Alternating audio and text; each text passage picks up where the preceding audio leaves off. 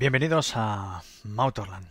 Eh, hacía tiempo que no, que no hacíamos un podcast y bueno, con la llegada del sol y del buen tiempo, para que la redundancia, volvemos a estar por aquí, a daros un poco la matraca.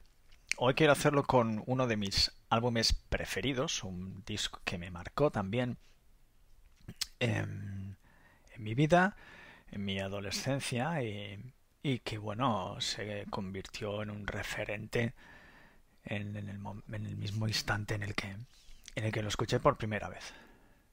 Me refiero, o me estoy refiriendo, al grandiosa, al grandioso y a la gran obra maestra de Judas Priest, Painkiller.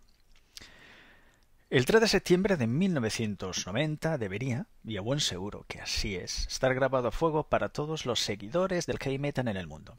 Esa fecha clave para este género marcó a generaciones de fans alrededor del planeta rock.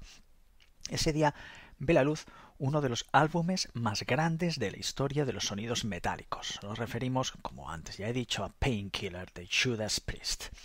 Nadie está preparado para estos 10 temas y para este voltaje y para este calibre que metieron los británicos.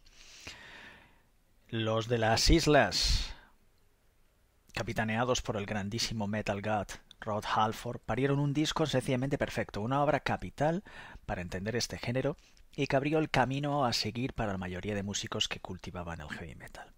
Judas Priest ya era una banda más que reconocida en el ámbito mundial del heavy metal.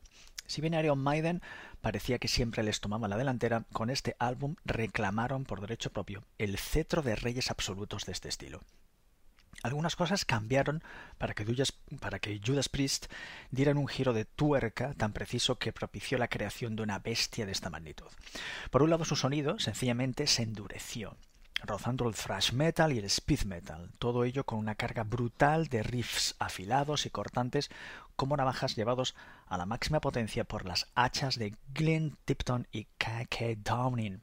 Por otro lado, la salida de Dave Holland batería del grupo, fue determinante también. El elegido para sustituirle fue el ex Racer X Scott Travis, una pisonadora a las baquetas que llenó de contundencia el sonido de los de Birmingham.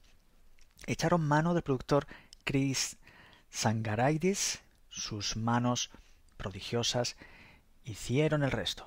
Le dio ese toque mágico que está al alcance de unos pocos y supo llenar las posibles lagunas que tuviera la banda a la hora de componerlo.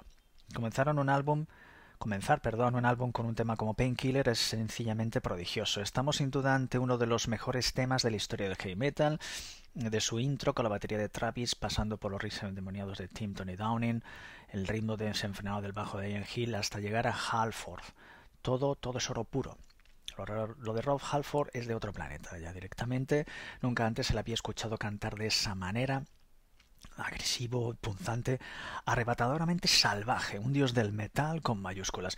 Son más de seis minutos de gloria pura, de la excelencia hecha música, el advenimiento de la mayor gloria del metal de todos los tiempos. Hell Patrol cumple su papel de levantar el pie del acelerador, un tema minusvalorado, pero igual de importante que el primero. Judas nos muestra que, ralentizando el ritmo, también son capaces de llevarte lo sublime sin despeinarse. All Guns Blazing es el paroxismo, el comienzo a capela de Halford con unos agudos que pueden romper cristales es sencillamente antológico. Halford hace de guía perfecto para introducirnos en un infernal tema espídico 100% que te revienta por la mitad. Little Rebel y Metal Meltdown forman un combo perfecto, dos temas que engarzan la columna vertebral del álbum, con una sección rítmica demoledora en la que destaca de nuevo ese doble bombo demoledor de Travis que te deja sin sentido. Comenzamos la cara B. Para mí es así, se divide de esta manera el álbum. Me lo compré en cassette y siempre que pienso en él, mi mente disecciona el álbum en dos partes. Este comienzo también es de los que hacen época, nada menos que Nightcrawler. Asoma por el horizonte, un tema con un riff que quedó para la historia. Una canción de factura más sencilla que Painkiller, que Painkiller, pero no deja de estar a una altura sencillamente suprema.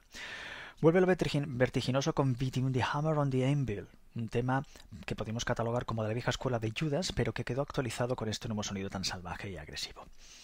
A Touch of Evil es la cúspide del álbum, un corte a medio tiempo perfecto, abrasivo, que deja bien a las claras la versatilidad de la formación en una obra para la historia.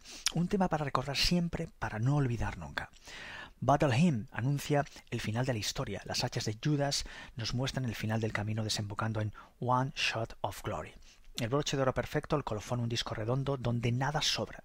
Judas Priest nunca han vuelto a filmar algo así. Es difícil crear algo tan grande. Aún así, su figura, gracias a este trabajo, se hizo gigantesca.